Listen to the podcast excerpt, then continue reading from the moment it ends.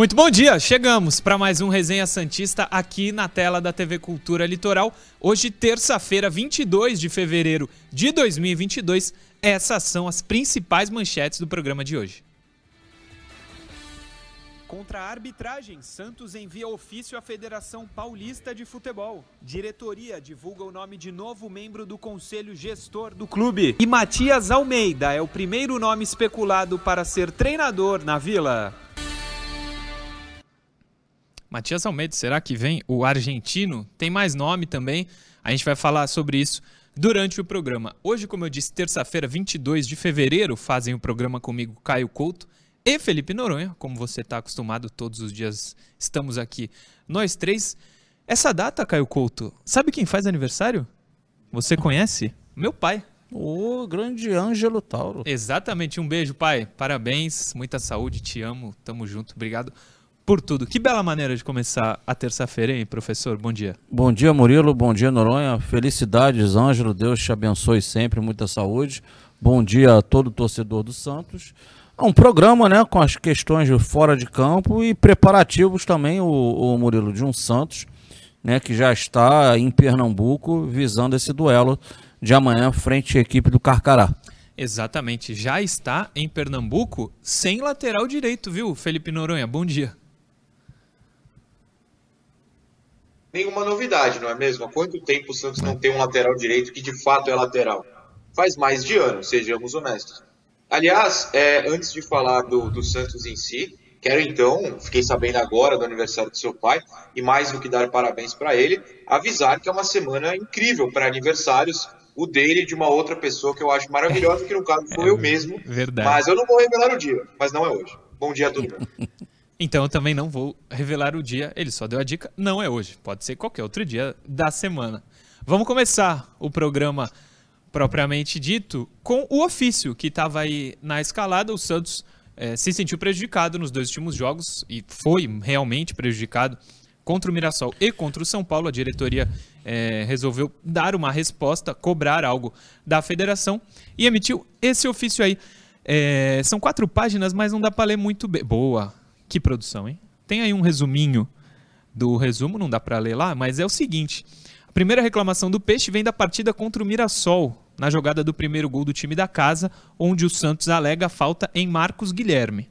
Outra reclamação se refere ao clássico contra o São Paulo, onde o clube, deve ser ali, entende que aconteceram três situações de pênalti a seu favor e o VAR não foi nem consultado. O Santos pede uma análise completa dos fatos ocorridos nos jogos para, se for o caso, aplicar novas orientações e treinamentos aos profissionais envolvidos. É, esse ofício, essa explicação foi dada pelo Santos, a assessoria mandou para a gente o ofício, como eu disse, são quatro páginas. É, o Santos se posicionando. O Santos foi prejudicado contra o Mirassol, é verdade, mas tomou um 3 a 0 no primeiro tempo inexplicável.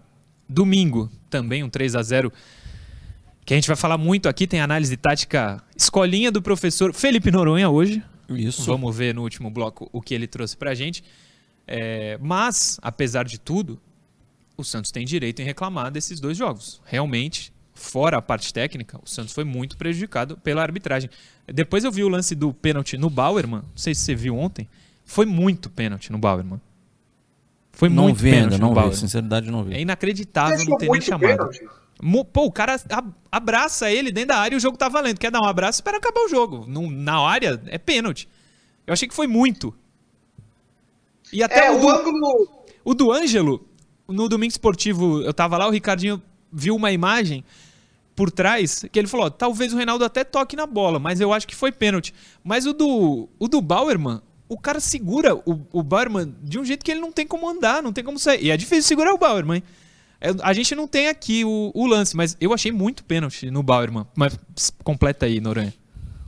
Não, é que no ofício, para quem leu o ofício, e eu perdi meu tempo porque é muito chato, linguagem de advogado, meu Deus do céu. É difícil de Mas, entender. Enfim, eu li é mais de uma vez. É, é complicado. Lá no fim tem o link. Aliás, não é no fim, no fim de uma das páginas. Acho que na segunda ou na terceira tem o link do YouTube. É um vídeo não listado. O vídeo não listado é o que você, se buscar no YouTube, não acha mas se você tiver o link, você consegue entrar. E aí eu digitei o link, de fato estão lá, tem os lances. No lance do Bauerman, só tem a câmera original, né, a câmera de cima, que é a transmissão na TV, e não tem o replay. Pela câmera de cima, eu não consigo ver o pênalti. Eu não consigo porque é difícil, mas é muito rápido. Eu acho que você está falando de uma câmera por trás, né? Que é atrás do gol oposto, e aí pega esse, esse abraço. É. Eu acho que se é um lance no meio-campo, o juiz marca. Talvez tenha sido pênalti, mas eu achei o menos pênalti dos três. Os outros dois, para mim, são muito pênalti. É. E o vídeo também tem o lance do Marcos Guilherme, que é uma falta absurda, né? Absurda lá em Mirassol. Não, absurda. A gente, esse a gente mostrou aqui e o ângulo por trás do lance do Marcos Guilherme dá para ver muito bem. O lance que eu vi do Bauerman é no chão, é meio quase do lado do goleiro do São Paulo. É bem. É, a câmera tá como se fosse dentro da área, no chão, não é uma câmera aérea, é no chão. Putz, dá, dá Mas do lado oposto, claramente. Não, não no, no lado que o pênalti acontece. Ah, é? Esse eu não vi, então, queria ver. É, é. A gente não tem aqui, infelizmente. Professor, o Santos faz a parte dele de tentar reclamar, né? Mas tá. na prática não vai mudar nada. Na né? prática não muda Quem nada. Quem sabe para os próximos jogos. Sim, mas tá na, tá na dele. É, foi realmente prejudicado, tem que reivindicar. Isso aí, o, um pênalti nos momentos que foram dos jogos, do jogo, né? O, esses pênaltis aí ainda o placar não estava dilatado. A gente está falando de situações da primeira etapa. Né? Então podia, podíamos ter um, um Santos descendo no intervalo, pelo menos com, com um a um no, no, marcador. E lá na questão lá do jogo do Mirassol também foi aquele absurdo que foi, foi muita falta, a jogada segue, não tem interferência, aí não tem o VAR funcionando no momento. É. Então tem, tem que se puxar, chegar junto da Federação Paulista assim, tá correto. Não, aqui no Mirassol tava 0 a 0 e a sequência é gol dos caras, né? Sim. Então fica, fica mais gritante. E a falta a gente mostrou aqui no dia.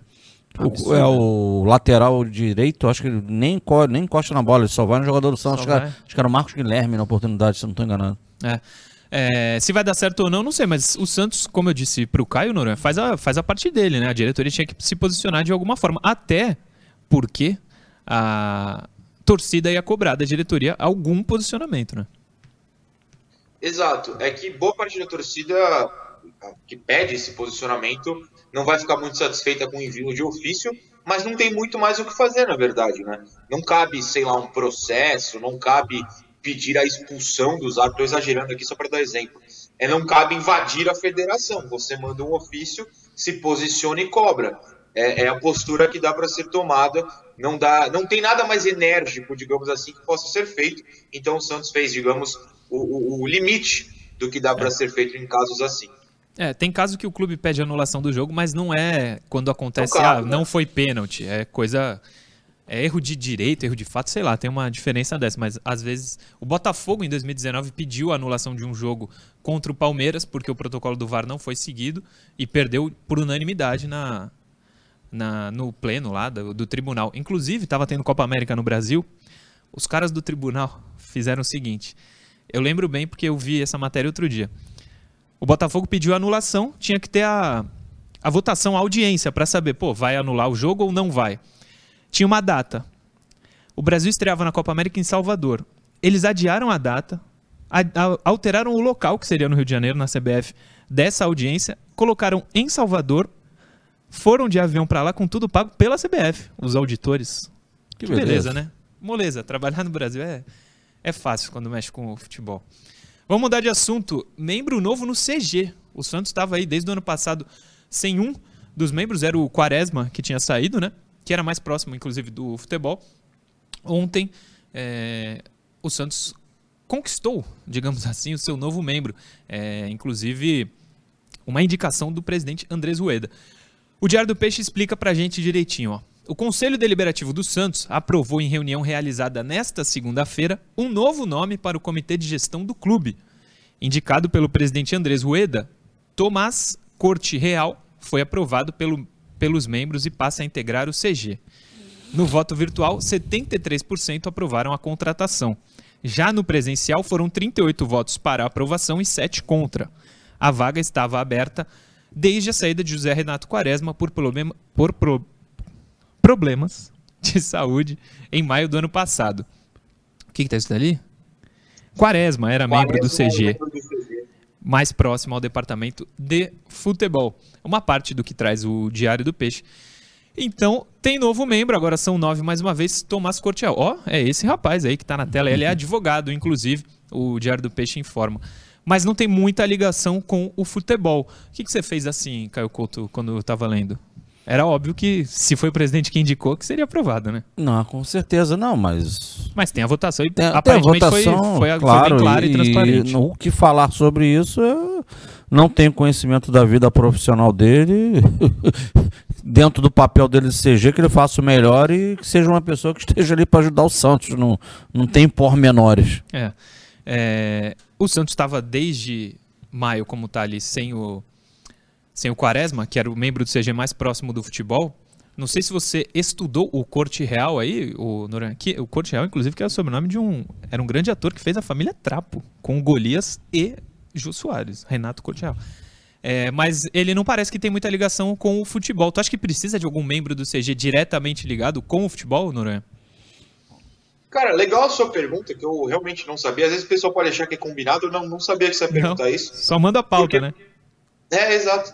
Porque por coincidência, ontem de manhã, começo de tarde, não lembro que horário, foi depois do resenha, eu escrevi no Twitter que algo me preocupava muito, que é o fato de que quem vota na contratação do técnico, eu tenho certeza que não está assistindo, por exemplo, Defensa e Justiça contra São Lourenço, que foi um jogo do Campeonato Argentino ontem. Por que, que eu falo isso? Porque o BKSS treina o Defensa. Eu duvido muito que qualquer membro do CG tenha assistido compactos de São José Earthquakes, que é o time do Matias Almeida, que a gente vai falar depois, contra qualquer outro time da MLS. Eu duvido que qualquer membro do CG gaste horas da sua vida assistindo, sei lá, jogos do Gil Vicente, do Ricardo Soares, que também. Soares, né? Que tem sido Isso. colocado como um dos possíveis técnicos do Santos é, no futuro próximo. Eu duvido, eu adoraria, inclusive, que qualquer membro do CG chegasse agora para mim. Não, eu tô assistindo aqui, ó. O defensa ontem de 4 a 3 Seria ótimo. Mas eu não sei se o Thiago faz isso, eu não sei se o Vitor Sion faz isso, eu não sei se qualquer outro, é, qualquer um dos outros membros, Walter Schalke, eu não decoro o nome de todo mundo, mas enfim, faz isso. E isso me preocupa, porque são essas pessoas que votam em quem será o técnico, votam na renovação do João Paulo, que alguns deles votaram contra, votam em contratações, votam em dispensas, votam a favor do Augusto Galvão ser contratado. Então, é, eu acho que são profissionais extremamente capazes. Acho que o Thiago né, deve ser incrível na profissão dele, como advogado, enfim. Tenho certeza disso. Outros são donos de empresa. Mas qual deles senta durante a semana e assiste jogos de futebol para entender o que cada um dos técnicos que são discutidos aqui é capaz, são capazes de entregar? Essa é a minha curiosidade. Enfim, fica, fica a questão aí. Não, eu acho que faz muito sentido. É, não é Thiago, é Thomas, na verdade, né? O Thomas. Thomas Real, né? Que inclusive é o nome do meu afilhado Tominhas, um beijo. É. Momento Maguila a milhão aqui, né? Mas eu acho importante, o cara tá no Santos, não é só pra ter o status de estar no membro do CG, né? Ele tem que ajudar Mas de alguma o, forma. O Noronha eh, levantou uma bola super interessante, mas aí faz parte de como é, é- é o processo de clubes no Brasil. Tirando alguns que estão virando SAF agora, na, na sua grande maioria, olha como é que é interessante, torcedor. Na sua grande maioria, O Vasco agora, né? é, é, o Vasco está buscando isso também, o Bahia também, mas eu estou falando, os clubes tradicionalmente no Brasil, entidades sem fins lucrativos, clubes associativos. Por isso que tem aí o sócio rei e muitos de vocês aí, torcedores, são associados do clube.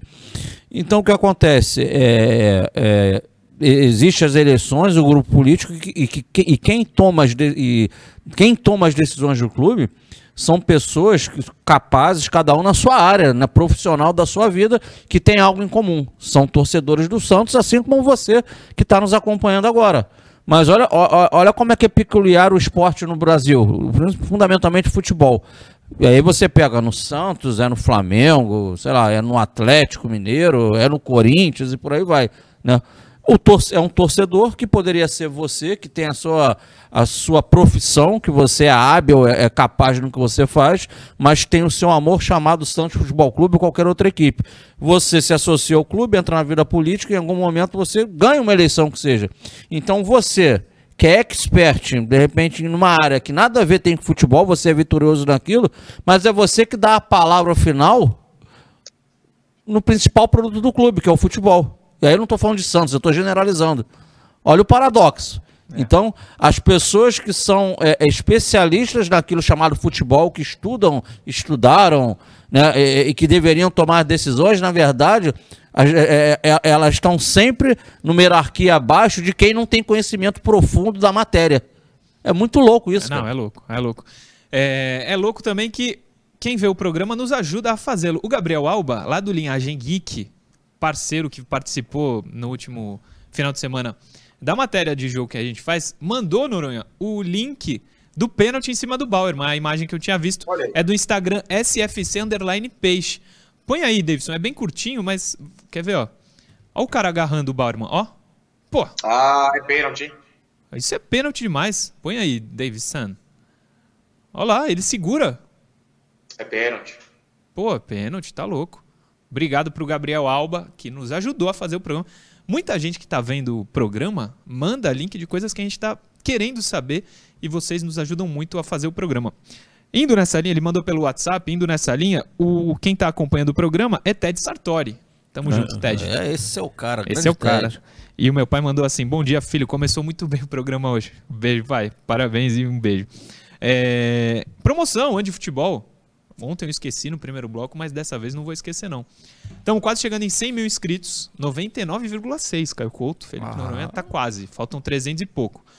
E a Ande Futebol vai presentear quem nos ajudou a chegar a essa marca de 100 mil inscritos no canal do YouTube lá da TV Cultura Litoral. A Andi Futebol, nosso patrocinador, vai dar 10 prêmios, 10 brindes. Põe aí na tela, ó. Todos esses produtos, os 10, são do Santos, só para deixar claro. Camisa de goleiro oficial, Umbro, cooler preto, flâmula, chaveiro, boné, toalha, necessaire, caneca, squeeze e um conjunto de duas canetas. Tudo isso do Santos. Serão 10 vencedores. Cada um vai ganhar um desses prêmios que está aí. A produção vai fazer o sorteio a partir dos comentários que estarão lá no YouTube depois que acaba o programa, você vai lá no YouTube, comenta no, no vídeo do programa Quero Ganhar a promoção da Andi Futebol. Algo parecido com isso, a produção já vai entender que você está participando do, do sorteio e vai me passar depois o nome dos 10 vencedores. Assim que chegar em 100 mil inscritos, algum dia do programa, que eu não sei quando vamos chegar, é, eu vou divulgar aqui e você vai saber se ganhou ou se não ganhou. Só ir lá comentar e para validar o seu prêmio você tem que estar seguindo no Instagram os perfis que o Davidson vai colocar na tela agora. Boa, Davidson. Arroba Murilo Tauro, arroba Caio Couto 76, arroba FG Noronha e arroba Sistema Costa Norte. É só comentar lá e seguir no Instagram esses quatro perfis que estão na tela, agradecendo sempre o patrocínio da Andi Futebol, que vai proporcionar isso para você, telespectador do Resenha. Intervalo rapidinho, daqui a pouco a gente está de volta.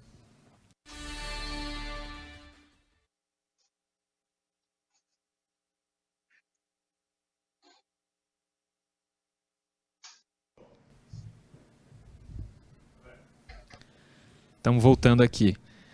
É, Tem aniversário, né? Tem aniversário, não é só Ângelo Tauro que faz aniversário hoje. É. O William de Paulo fazendo 29 anos, Santista.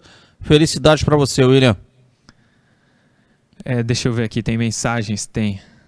Eu tinha separado umas aqui. Deixa eu ver. Aqui, achei. O José Carlos Corval. Li uma mensagem que é verdadeira. E ele manda: De boleto em boleto, o futebol fica em atraso. O boleto virou um- uma brincadeira, acho que saudável até entre o torcedor, mas é pra Na, criticar. na vila gritaram isso domingo. É. É para criticar, claro, a diretoria. Mas aí também tem uma coisa. A ideia é perfeita dessa gestão. Se der certo, daqui a alguns anos, a gente vai estar aplaudindo o que está sendo feito É, agora, mas apesar dos maus resultados. É o que a gente falava do Flamengo, é que o pessoal quer tudo no momento, mas longo prazo resolve problemas, curto prazo traz problemas. É, só a gente pensar em 2019. Exatamente. O único erro que eu vejo é o risco grande de ser rebaixado. Es- Eles estão correndo esse risco. Aí- Assumiram correr o risco. Sim, sim. Se- Porque se cai, Esquece pode tudo. fazer o clube mais rico do mundo daqui a alguns anos. O que o Santos pode. Ou, O que o Santos tem é não ter hein? sido rebaixado. Fala. Calma Tá aí, vai bem, vou voltar. polemizar. Vai voltar.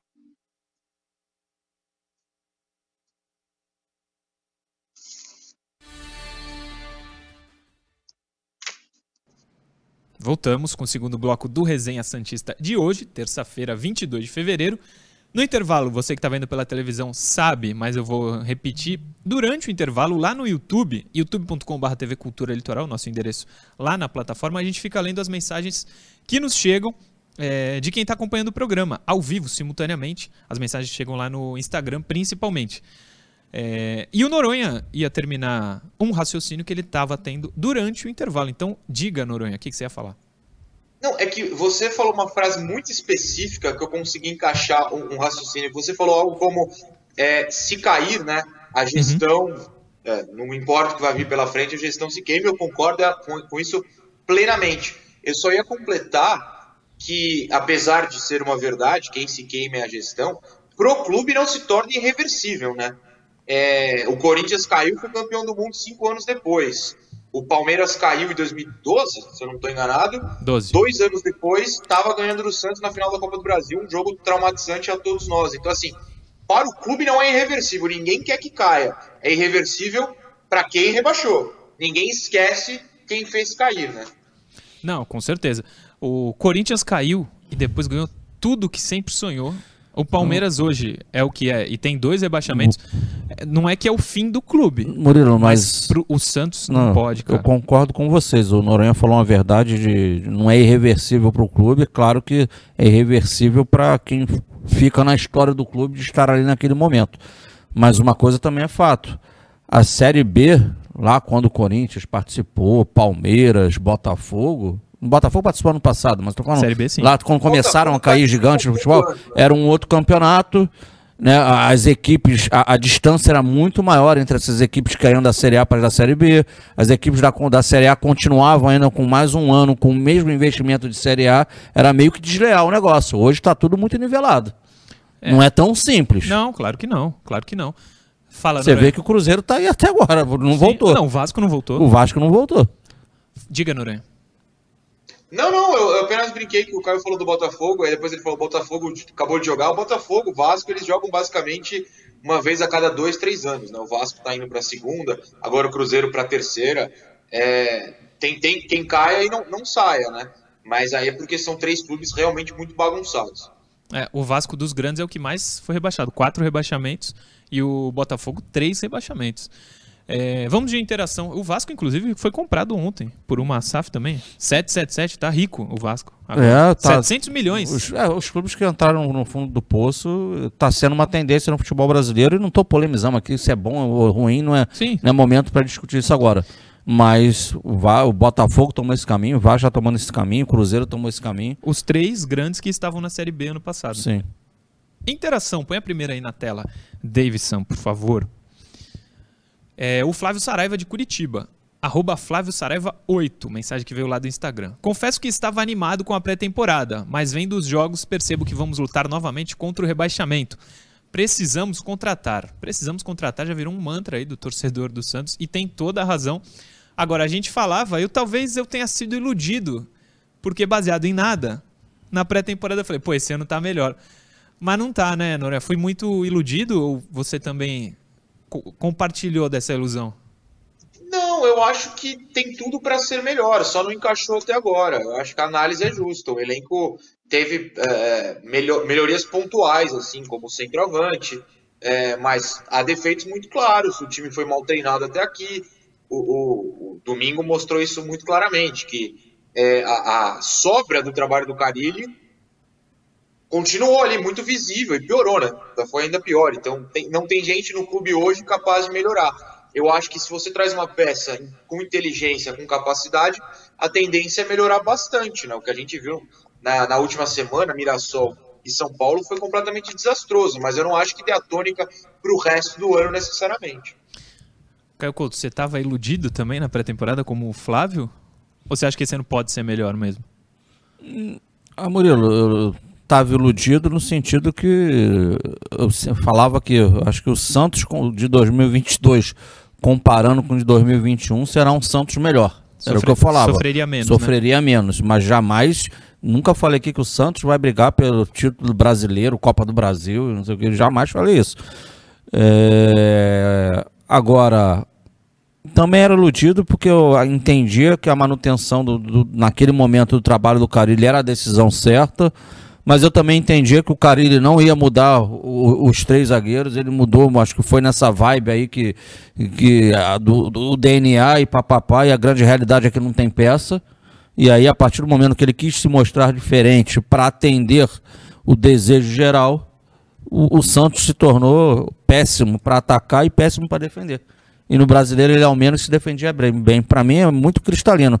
E somado a isso, é a grande verdade é que foram identificadas carências e, e se andou muito devagar para suprir essas carências. Tanto é assim que saiu o Carilli e o, e o, e o gestor de futebol, o Dracena, ele numa das suas respostas, ele falou: sim, estamos observando o mercado e o Santos vai contratar. Mas já era para ter contratado Exatamente. lá na pré-temporada. Próxima interação, Davidson põe na tela. Leonardo Seno. Qual a função de Marcelo Fernandes no clube? Será que não está muito acomodado? Não seria hora de buscar alguém jovem com mais ambição? Leonardo Seno, arroba Leonardo Seno. Eu acho que acomodado ele não tá, pelo menos eu sigo ele no Instagram. E ele tá sempre fazendo cursos da CBF. Ele tenta, pelo menos, se modernizar em termos de estudo. Ah, não sei, acomodado, não, não sei se ele tá.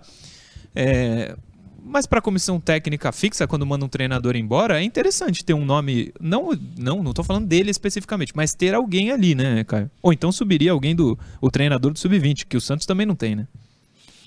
Acontece isso do treinador principal quando cair assumiu do 20, né? Cara, ten, é uma tendência dos clubes, eu, cara, sinceramente, eu não sou contra, eu não tô falando de nome. Ter a comissão permanente, qual é a função da comissão permanente? É, erroneamente, a gente não pode pensar que ah, o cara tá ali de olho grande para derrubar o técnico principal. Não pode ser dessa forma. Se for assim, o cara tem que falar a verdade para a diretoria, ó, tem uma oportunidade, eu quero, mas também se der errado, aquele abraço. Vida e segue. é o caso. Você... É, esse, ou entender que ó, o seu papel é esse. E qual é o papel dele? O papel dele funciona fundamentalmente, dele, hoje é o Marcelo no Santos, mas qualquer profissional desses, é essa transição. Vai chegar agora um técnico de fora. Qual o conhecimento profundo que esse técnico tem do Santos? Ah, ele tá pegando todos os jogos, vai ser passado para ele, vai assistir todo mundo. Gente, legal, mas diferente é você estar tá no dia a dia com o atleta, tá de perto, tá no treinamento, tá conversando com o atleta, tá conhecendo mais o atleta, tá encostando no psicólogo do clube para saber como é que o atleta reage às, às diversas situações. Então, tudo isso, a comissão permanente, aí leia-se aí, técnico, preparador físico, é, fisiologista, treinador de goleiros e por aí vai, que são permanentes, a quem está chegando, aonde vai buscar informação? É nessa galera aí, cara. Então esse é o papel. Na transição, economiza-se tempo para poder fazer com que o processo ande. Noronha, sobre esse cargo, não exatamente do Marcelo Fernandes, se quiser falar dele, fica tranquilo, mas você acha que não tem utilidade? O Leonardo Seno está colocando isso em questão. Não, pelo contrário, na verdade, eu que gosto muito de NBA, é, sempre tento trazer paralelos e trago mais uma vez. Todo técnico da NBA tem algo em torno de 20 assistentes, e eu não estou fazendo uma hipérbole, não. É, tem gente pra caramba ao lado. Tem o, o técnico, o assistente de defesa, o assistente de uma defesa específica, uma, o assistente de uma defesa que um certo jogador pode fazer numa posição. Ataque é a mesma coisa. Por mim, tinha que ter isso no futebol também. A gente é muito acomodado no Brasil. Né? Ah, tem um assistente sempre, dois ali no máximo, e o resto da comissão do próprio técnico. Tinha que ter mais gente. Eu acho que esse cargo, esses cargos deveriam existir em profusão, inclusive. A diferença é que o pessoal está analisando, no caso do Marcelo, o técnico Marcelo e não o assistente Marcelo. Né? No dia a dia você não tem notícias do que o Marcelo faz, do que o Marcelo pensa, do que o Marcelo, de como o Marcelo age. Você analisa o Marcelo quando ele é o técnico. Na minha visão, isso não é ruim. Eu acho que assistente é uma profissão tão válida quanto qualquer outra, vou deixar isso claro. Ele não tem hoje capacidade para ser técnico de um time como o Santos. E tá tudo bem, ele pode ser capaz de ser assistente, tal como outras tantas pessoas. O que não se pode ser feito é, nossa, ele tomou 3 a 0 como técnico, ele não serve para estar no clube. Ele pode servir para outras tantas posições, outros tantos cargos. Eu acho que a gente precisa diferenciar essas duas situações. Eu teria o Marcelo como técnico? Não. Me incomoda ele como assistente? Não sei. Não me incomoda porque eu não sei como ele faz, eu não sei como ele age, eu não sei quais são os pensamentos. A gente tem zero acesso aos assistentes de qualquer clube no Brasil. E isso que me incomoda, na verdade. O Noronha deu o exemplo do basquete da NBA. Inclusive, os treinadores do time de basquete dos Estados Unidos masculino é um monte de treinador, né, Nora? Tem um que é o principal, mas tem alguns, sei lá, tem uns quatro, cinco que são Sim. treinadores da própria NBA e estão lá ajudando o treinador principal. Tem o técnico de ataque, tem o técnico Hoje é de o defesa, Popovic? tem o técnico que junta e dá a dica pro técnico, que é quem vai decidir. É. Tem muita gente, muita gente. Mas aqui no futebol tem um, que é o manda-chuva, aí ele traz o, o Cuca, traz o Cuquinha, o Carilli também traz o Cuquinha, mas é o outro Cuquinha, mas é outro. É. E aí tem um ou dois caras no clube. É pouquíssimo, pouquíssima gente para decidir muita coisa. E eu acho que isso prejudica todo o time no Brasil. É o, é o Greg Popovich nos Estados Unidos, né, hoje? Ele é da Antonio. seleção, na verdade. Na seleção.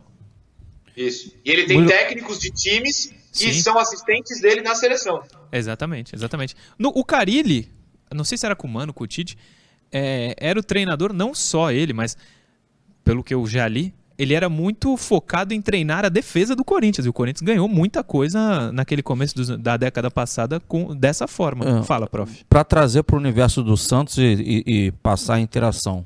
É, quem hoje no Santos, vamos lá, independente dos nomes, trabalha diretamente para esse processo? Tem o Marcelo, se eu não estou enganado, me ajuda aí, o Serginho Schlapp é um auxiliar técnico, não é isso? Permanente do Santos. É, Né? E fora isso, ainda, tem, ainda existe o pessoal da análise de desempenho.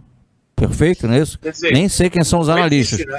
É, O que faz o analista de desempenho, gente? É análise externa e análise interna. Análise interna é, é treinamento, é filmagem de treinamento, é o que está acontecendo no treino, é, é dar os dados para o técnico, está acontecendo isso, mostrar imagens, mostrar números, tanto internamente do elenco, como externamente dos adversários. Né? Como é que joga o Salgueiro, por exemplo, que o Santos vai enfrentar amanhã? Então, o pessoal da, da análise de desempenho do Santos ele tem que ter um relatório na mão do. É o Marcelo Fernandes, técnico, mano. É isso, ó, Marcelo. Os caras jogam dessa forma aqui. É isso com a bola, é isso sem a bola. Bola parada deles é assim, assado e por aí vai. Então, é, são, é, esses profissionais têm que en- entregar algo para o técnico principal. Que, como está trazendo o Noronha, ainda comparativamente nos esportes aí, no futebol é pouco. é pouco, é pouco. É, a última interação, tem bastante superchat. Vamos para a última interação e depois eu leio os superchats, os superchats que chegaram. O Giovanni Freitas, arroba Giovanni F. Com o futebol jogado contra o São Paulo, corremos, corremos risco de eliminação diante do Salgueiro? Olha, Giovanni, é um jogo só, né? Eu até estava conversando com um amigo meu. no- vou perguntar primeiro para ti, Noronha. Mas vamos supor que o Salgueiro faz 1 a 0 Não virem. Não Eu precisa acho. virar, não precisa virar. Não Eu precisa virar. complica. E ano, ano passado a gente falou da Juazeirense, do Juazeirense, não sei como que fala. Se for o clube é o, né? É, achando que estava classificado, tomamos um 2 a 0 com o João Paulo sendo o melhor em campo do Santos. Então, medo eu tenho, Giovanni, para te responder. E você, Noronha? Sem dúvida, eu acho que o Santos não apresentou nada que garanta a vitória sobre o Salgueiro. A gente não pode menosprezar um time porque joga a Série D. Só lembrando que o Mirassol joga a Série C. É, o Botafogo, se eu não me engano, também está na Série C. A Inter, que o Santos não ganhou, está na Série D. Então, assim, o João Paulo foi melhor em campo contra a Inter. É, são times da mesma divisão. O Salgueiro pode jogar lá o Pernambucano, tá em quarto, se eu não me engano, agora, que teve jogo ontem, não, não olhei a atualização.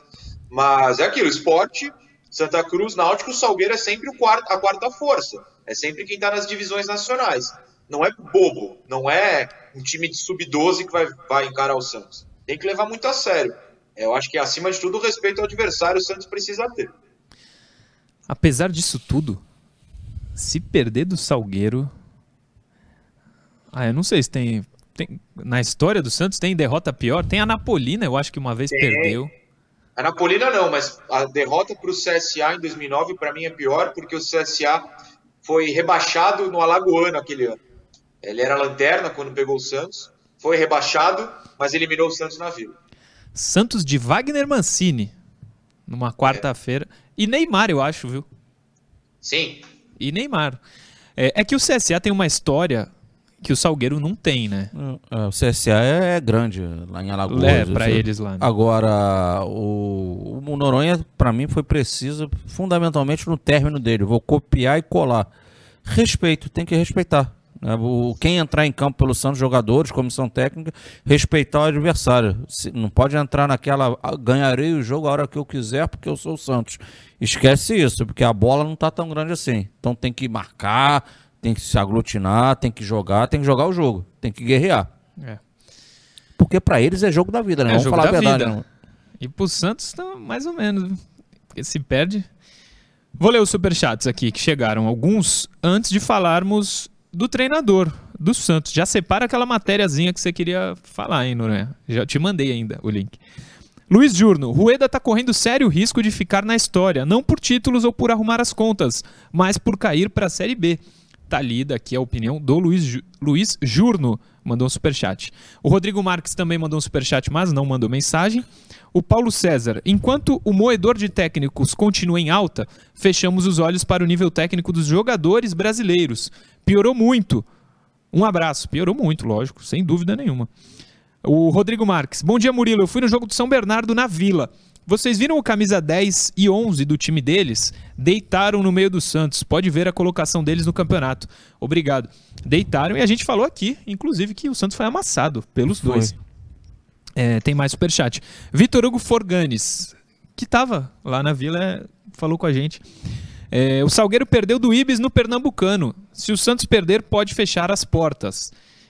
É, Mas o Ibis, curiosamente, não é o lanterna do Pernambucano. não. E o Salgueiro é o atual campeão. O É o Madison melhor momento aqui. da história do Ibis. É. O... Não, Você ia falar, O Noronha? Ibis.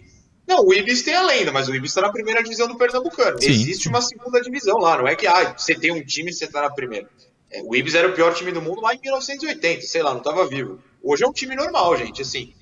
É, o Santos perdeu pro Botafogo de Ribeirão em casa. O Salgueiro tá olhando e falando: olha só, hein, perderam o Botafogo, hein? Dá É. pra encarar. A gente tem que ter as duas perspectivas. Exatamente. Mas Fala, rapidamente, prof. mas o Salgueiro venceu o Santa Cruz por 2 a 1 em casa, que é o líder do campeonato. Sim. Tirou 100% do Santa Cruz.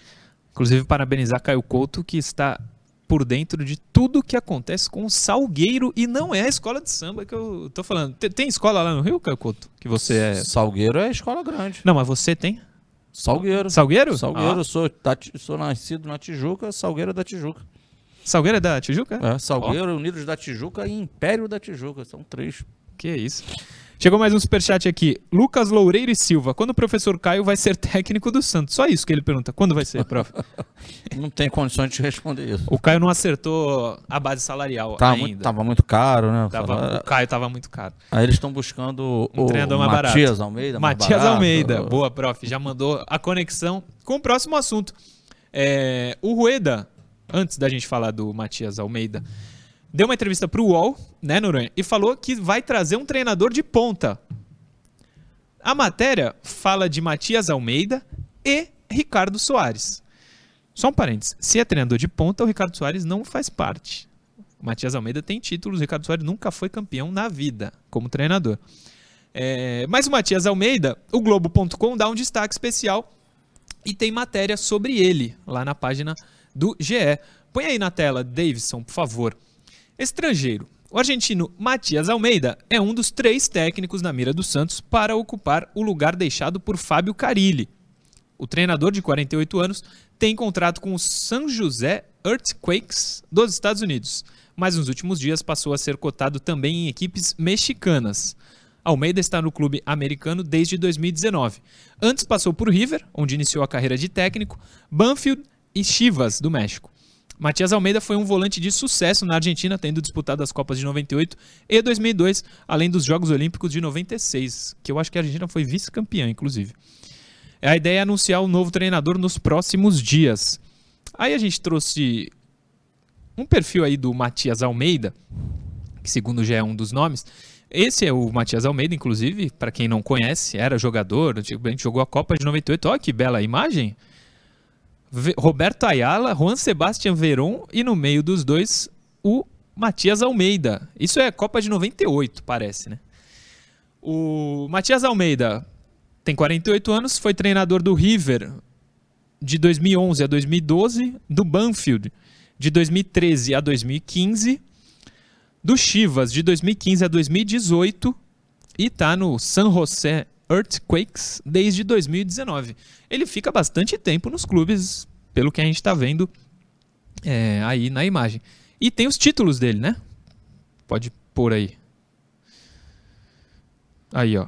Campeão mexicano com o Chivas em 2017, da Taça do México em 2016 e 2017 e campeão da Liga dos Campeões da CONCACAF em 2018, que é um título, é a Libertadores deles lá. Ele jogou, inclusive, é, isso deu vaga para o Mundial de 2018. Ele não era mais o treinador do Chivas a essa altura, era o José Cardoso, que foi treinar o Chivas no Mundial de Clubes. Foi aquele Mundial que o River não foi para a final. A final seria Real Madrid e e River. Sim. O River perdeu a semifinal e acabou, acho que o Al Ain foi decidir contra o Real Madrid, alguma coisa assim, mas não foram, Sim, não foram eles.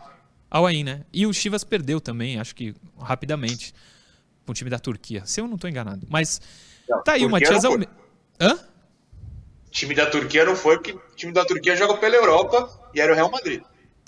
O Esperance da Tunísia. É saber que era Tur Tunísia. Tunísia. É, eu falei Turquia, queria falar Tunísia. É, mas ele tem títulos aí. Esse é o que o Globo Esporte trouxe. Mas o UOL, como eu disse, Noronha, fala também de Ricardo Soares. É isso, né? Sim, sim. Que é, esse aí que tá na imagem, nomes- inclusive. Exato, dois dos nomes que têm surgido, né?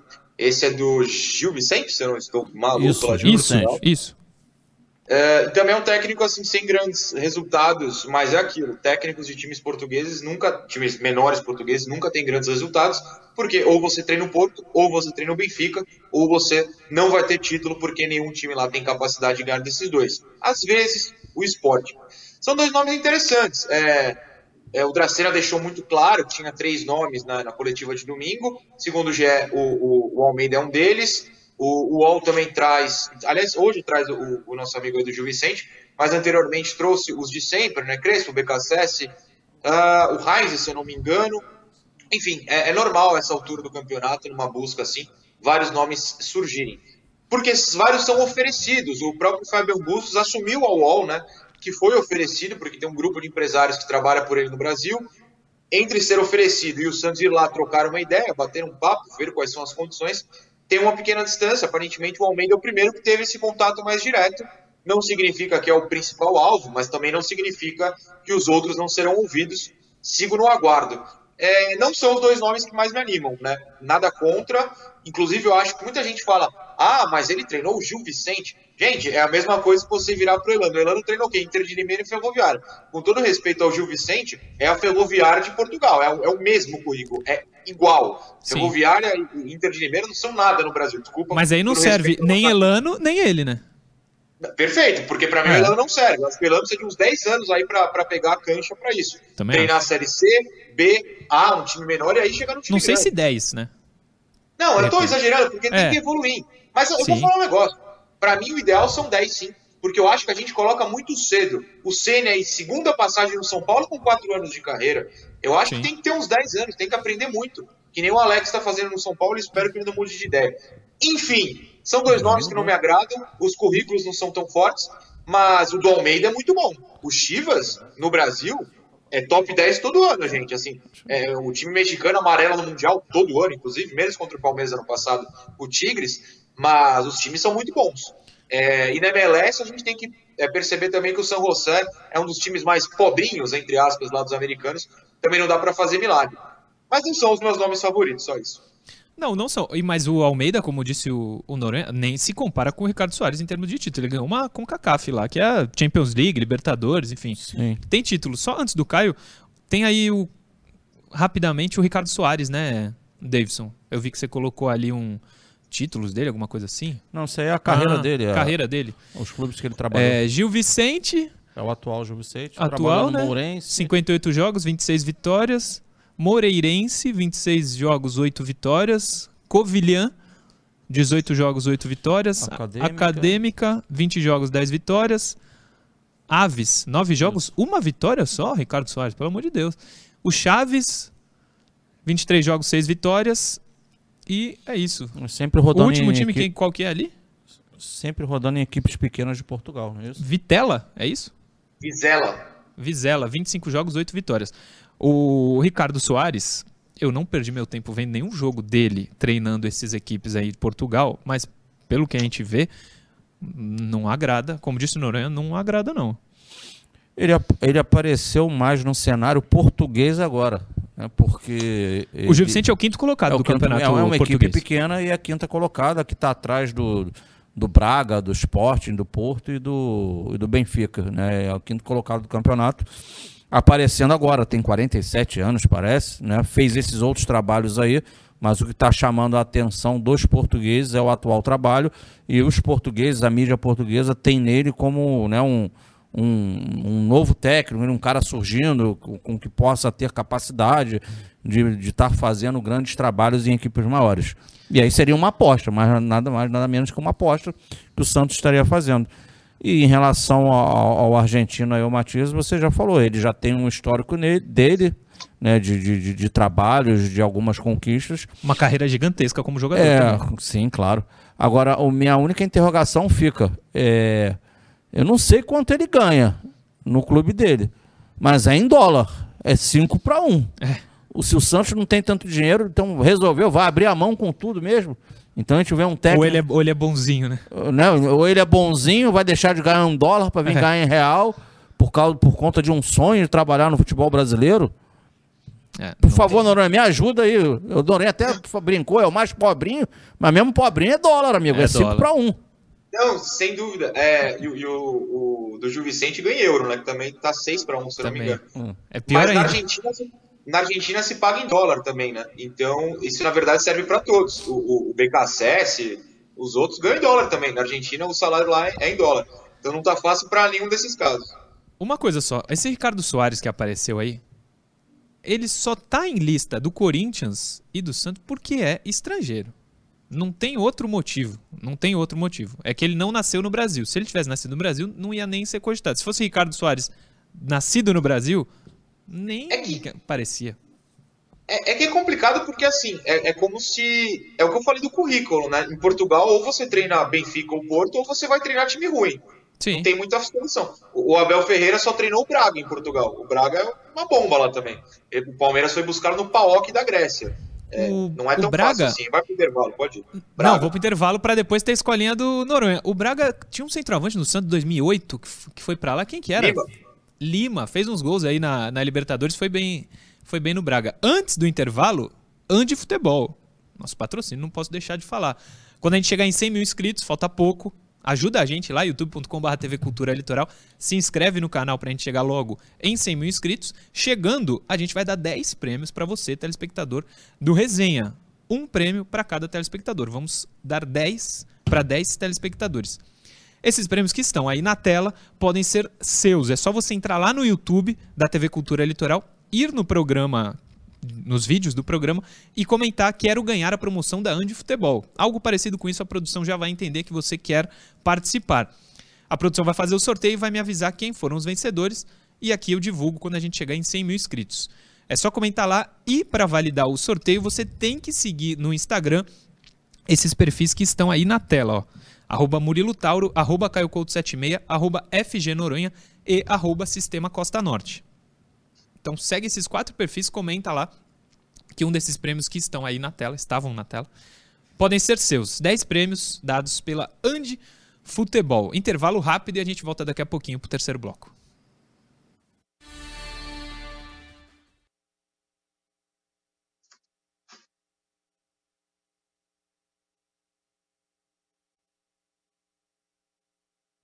Voltamos. Sabe o que eu tava pensando aqui, Noronha e Caio? O Brasil tá virando assim. Claro que o Santos vai mudar isso, que o Santos vai ser uma potência daqui a alguns anos. Ano que vem, quem sabe. Tirando o Atlético hoje, Palmeiras e Flamengo, onde que um treinador vai conseguir ser campeão brasileiro? Tipo o, o dilema aí do Ricardo Soares. Ele não tá em nenhum dos três grandes de Portugal, não consegue é, disputar título, né? No Brasil tá ficando parecido com isso, né, cara? No momento, sim. Eles estão muito à frente. No né? momento, tá claro. Estão muito à frente. Então, e mesmo assim, a gente vê bom trabalho, por exemplo, do Voivoda no Fortaleza. Sim. Via no Rogério Senna um bom trabalho também. No Fortaleza, agora nem tanto. Mas o, o Noronha lembrou bem. Se o São Paulo não, tem, não teve na primeira passagem paciência com o Rogério Ceni, imagina o, os outros os outros clubes, como não é fácil a vida de Dá treinador. para ler uma mensagem rápida? Rápido do, dá. do doutor Samuel, ele está falando a questão que a gente estava debatendo sobre conhecimento específico, a falta de conhecimento das pessoas que têm o poder decisório nos clubes brasileiros. Aí ele traz para o Santos, quem sabe no futuro, um CG ser formado, pelo menos um misto, ter, uma, ter notáveis ali, ex-jogadores do Santos com conhecimento de causa fazendo parte do CG. É uma sugestão dele aqui. E faz sentido. É, vai voltar é isso, Davidson? 20 segundos, então ainda tem. É, o Vitor Hugo Forganes mandou a mensagem aqui, eu já li o superchat. Vou ler algumas lá do Instagram, que você tem que seguir para ganhar os prêmios da Andy, hein? Já? Então vamos voltar.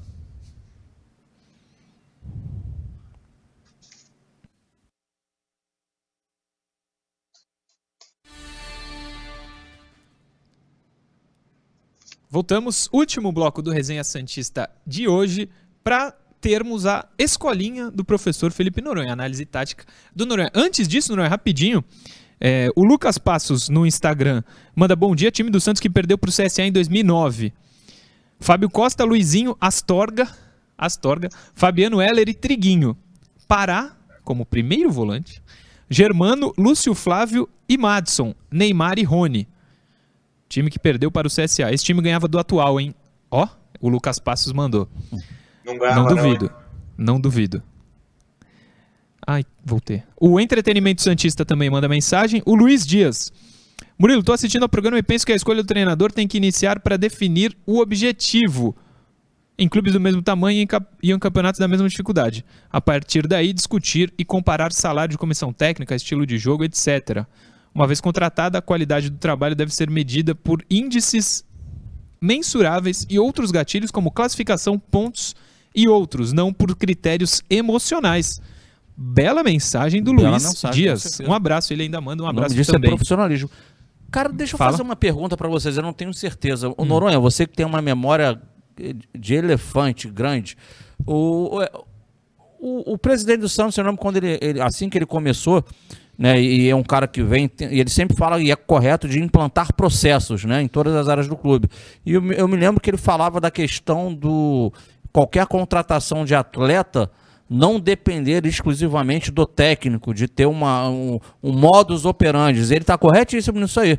Quando digo não é que tem que depender dele, Rueda, do cara que, que, que- do, do- estatutário, mas tem que ter pessoas no clube, do departamento de futebol, profissionais com conhecimento do causa, de causa para fazer o mapeamento e, e indicar os atletas e por aí vai. É, eu acho que eu- minha memória é boa nesse sentido. Não sei se eu estou errado e eu estou compartilhando do desse, desse pensamento do presidente ser a coisa certa. Mas agora me, me causou isso que veio esse, essa colocação. Na, na entrevista, o do Dracena fala de esperar o novo técnico para ver o que, que o novo técnico quer de reforço. Então, Não, tá certo. não, bate, Não, não encaixa, né? não encaixa. Tô errado? Não, lógico que não. Não, não é essa a maneira, né? Mas quer comentar, Noronha? Pode falar. Não, ele tá certo. A questão aqui não tem mais scout, né, no Santos. Não tem ninguém. É. Não tem quem veja isso. O Adolfo Alexandre dos Santos manda uma mensagem aqui pra gente também. Um abraço pra ele. O Lucas Passos, eu já li. É, o Davidson e a nossa produção mandam o seguinte: são 2.400 pessoas nos assistindo lá no YouTube ao vivo e apenas 700 e poucos likes. Então, você que tá vendo pelo YouTube, do- você que é uma das 2.400 pessoas, deixa o like aí que ajuda muito a gente. É de graça, só clicar lá no joinha que ajuda a gente. Aproveita, bota o dedo no inscrever-se também, né? Entendeu? Professor Caio Couto sabe tudo. Já clica ali no inscrever-se. Inclusive, eu trouxe faz umas duas semanas, também algo que a produção me mandou.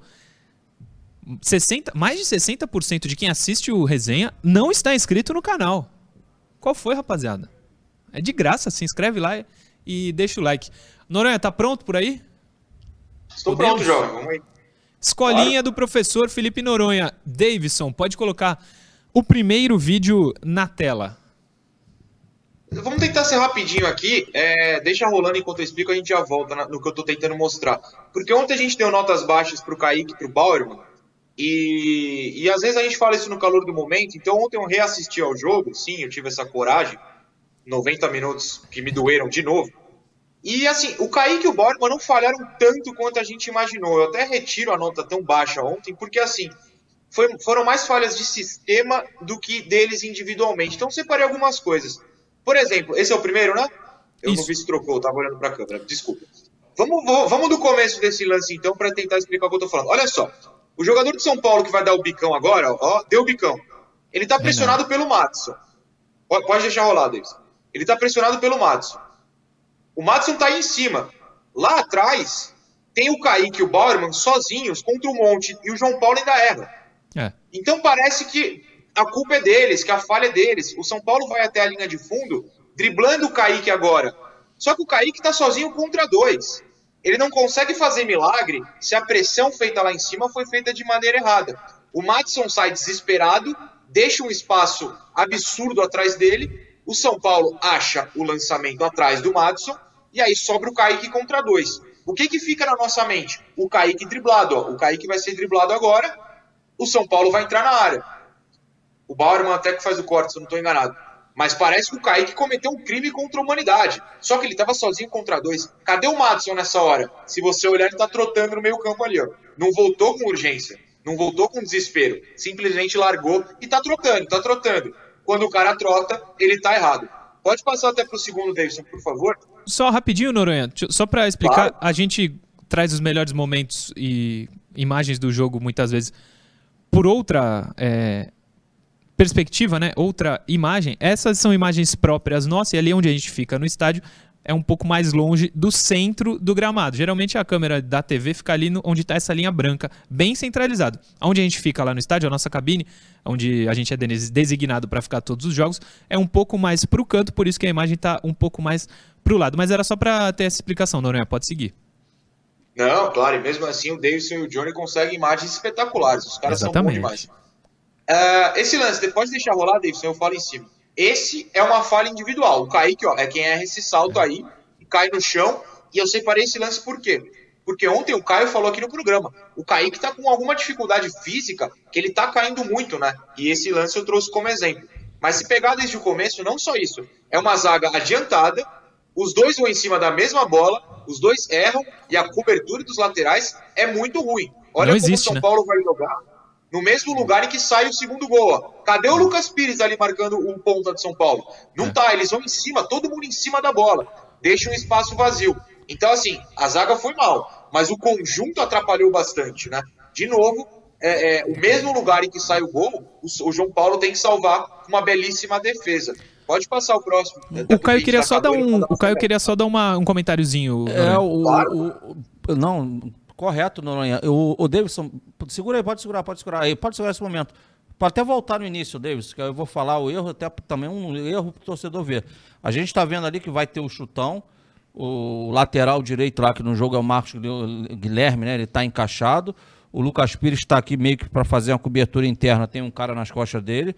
Tá 4 para 3, né? O, o Kaique tá próximo do, do jogador ali que vai receber a bola do São Paulo. E o Bauerman, nesse chutão, ele já tá até, acho que, fazendo o posicionamento correto. Ele vai começar a correr, ele vai ter que fazer a cobertura. Na verdade, o Bauerman tem que passar a, pass- a ser o homem da, da sobra ali. Mas o que acontece do Kaique nesse momento aí? A bola tá sendo viajada, tá no alto. Ao invés dele atacar a bola e disputar na cabeça com o adversário, ele anda para trás. Então percebam que o cara vai, vai, vai, vai, vai dominar a bola com tranquilidade. Olha lá, ele se afastou, ele estava junto do cara se afasta, a bola chegando. Ele tinha que estar colado no adversário e atacar a bola. Aí tá, aí, aí tá um erro específico e individual. Ele, ah, o zagueiro, olha lá, ele se afasta, o homem da sobra tinha que ser o Bauerman, porque ele estava com o jogador lá. Ele se afastou e aí teve que brigar depois do kick, tá vendo? Era na primeira bola, na primeira bola viajada no alto, antes de quicar, era para ele já ter chegado ali para brigar na cabeça. Muito bem, Só prof. isso adendo. Muito bem. É, pode passar pro próximo, Davidson. Calma aí que aqui a imagem fica pequena para mim, eu preciso observar direitinho qual que é o lance. Ah, olha só, observem aqui, já sei qual tô falando. Observem que esse lance, desde o começo, Davidson, por favor, pode ir devagarzinho. Quem que dá esse passe errado é o Bauerman. E olha onde o Bauerman tá. Agora, esqueçam um pouquinho a bola e observem o retorno do Bauerman para a defesa. Pode soltar, Davidson. Olha como a zaga tá adiantada, espaçada e o São Paulo troca passe com tranquilidade. O Marcos Guilherme, que a gente elogiou ontem, salva, né, consegue é, salvar es- essa recuperação Então, esse lance eu separei para mostrar como a volta do Santos é bem ruizinho, o Bauerman se adianta muito e deixa o espaço. Se o São Paulo inverte na direita, olha só o jogador de novo livre, no mesmo lugar em que vai sair o gol. O Bauerman volta trotando, tá lento, tá atrás do atacante do São Paulo. Mas o Marcos, que a gente elogiou ontem, consegue salvar. Vamos pro último, então, que é a mesma coisa desse lance de novo. Né? É, é o lance do gol agora. Olha o bote do Bauerman, vou pedir para pausar agora. Ótimo, olha só. O não, aí tá ótimo, tá ótimo. Ah. Perfeito. Olha como a zaga do Santos tem dois jogadores no campo defensivo, certo? Dois jogadores. O resto está no campo de ataque, após o meio-campo. Mas o São Paulo já tem três no campo ofensivo. O Santos está em inferioridade numérica porque o Bauer mandar esse bote e ninguém cobre. O Kaique cobre um, só que ninguém cobre o Kaique, tá todo mundo embolado. Cadê o Sandri? Ninguém sabe. O São Paulo vai para o contra-ataque e aproveita esse espaço. Pode soltar, Davis. Olha como o ponta, de novo, a direita do, do, São Paulo completamente aberta. E começa a aparecer o Sandri, o Pires e o Borman, trotinho, trotinho, trotinho. O trotinho não resolve e o São Paulo faz o gol. Então a recuperação defensiva do Santos me lembrou muito o Santos de Diniz. Todo mundo no trotinho, todo mundo adiantado, ninguém com senso de urgência para voltar. E o São Paulo aproveitou o espaço por ali e às vezes não aproveitou, como no lance anterior a esse, Tava lá um buraco, tinha jogador livre e o Santos deu sorte que o São Paulo não jogou a bola ali. Então, mais do que falhas individuais, muito, muita falha coletiva, né? O Santos é, deixa espaço, inferioridade numérica. Eu trouxe poucos lances, mas teve lance, por exemplo, o do gol, é, o primeiro gol do São Paulo, que é de cabeça. O São Paulo tem quatro caras na área, o Santos tem três. Alguém tá livre, quem tá livre faz o gol. Então, Sim. muito mal posicionada a defesa do Santos, falha coletiva de todo mundo ali os dois laterais, os dois zagueiros, os dois volantes, ninguém marcou bem nesse jogo. Não marcou. Então, só rapidinho, desse último gol, Noronha, você, diferente do Marcelo Fernandes, não isenta de culpa no gol contra o Bauerman, né? Que na coletiva o Marcelo Fernandes falou, ah, fez o gol contra, mas não tem culpa. É, a gente vê que ele estava muito adiantado, né? Não, inclusive o Marcelo fala, o, o, o Bauerman dá um pique forte, corre forte, corre rápido, ele fala algo assim. Pode observar. Porque estava no lugar errado, né? tá trotando, ele perde por 25 metros. Ele faz o gol contra, eu acho, eu nem sei até agora em quem a bola bate, porque ele chega estabanado, ele chega perdido. O jogador de São Paulo tá parado, então, ó, ele tá trotando. O jogador de São Paulo tá tranquilo, consegue se manter na linha de impedimento, não se adianta, e os jogadores do Santos não chegam, não chegam. Quando chega, tá na bagunça, comete o erro e é gol de São Paulo. Para mim, os dois foram muito mal, mas mais do que serem driblados e tal, o posicionamento foi muito errado. É, o Sandri também, como o Noronha usa o termo, trotando para voltar nesse último gol. E, e no é... segundo, no segundo, esse foi o segundo, é. E no é, terceiro também. Eu abri uma mensagem aqui agora do Silas Júnior, Drum, e até colabora com, com o contexto como um todo. Que estoura sempre nos, nos zagueiros, mas ele fala do, do sistema defensivo como um todo, né, da falta de uma pegada maior no meio de campo, de jogadores também que consigam marcar mais e acaba sempre estourando lá atrás. Exatamente. É a mensagem do Silas aqui. O Lucas Russo manda um superchat. O Silas, inclusive, sempre manda mensagem. Tamo junto, Silas. Um abraço. O Lucas Russo manda um superchat, mas não manda mensagem. E o William Nascimento manda um superchat dizendo o seguinte: parece que o Almeida não vem. Mussetti acabou de falar. É o que a gente tinha ponderado, né? O que, que atrai o Almeida hoje a vir treinar o Santos se ele ganha em dólar? E o Santos, nesse momento, não tem dinheiro. Claro que a história do Santos vai fazer com que qualquer profissional queira trabalhar aqui. Mas a questão financeira está atrasando muito a vida do Santos ainda. De 21 para 22 já melhorou. Tem o balanço do ano passado. Para esse ano tem sido muito transparente nesse ponto a diretoria, mas o Santos ainda não consegue uma contratação forte, nem de jogador, nem de treinador. Tem que ter um, tem que ter um poder de convencimento muito gigantesco, grande. Gigantesco. Porque na grana, amigo, é 5 para 1. É difícil de igualar com o cara é. ganhar lá. Tem que ter um poder de convencimento grande, Noronha. Vamos contratar o Arthur Aguiar para ver se o Santos consegue convencer os outros. É uma boa o pedida. Da melhor, da melhor oratória brasileira do momento. Arthur Sem Aguiar, dúvida. segundas-feiras são maravilhosas por causa deste homem. Exatamente.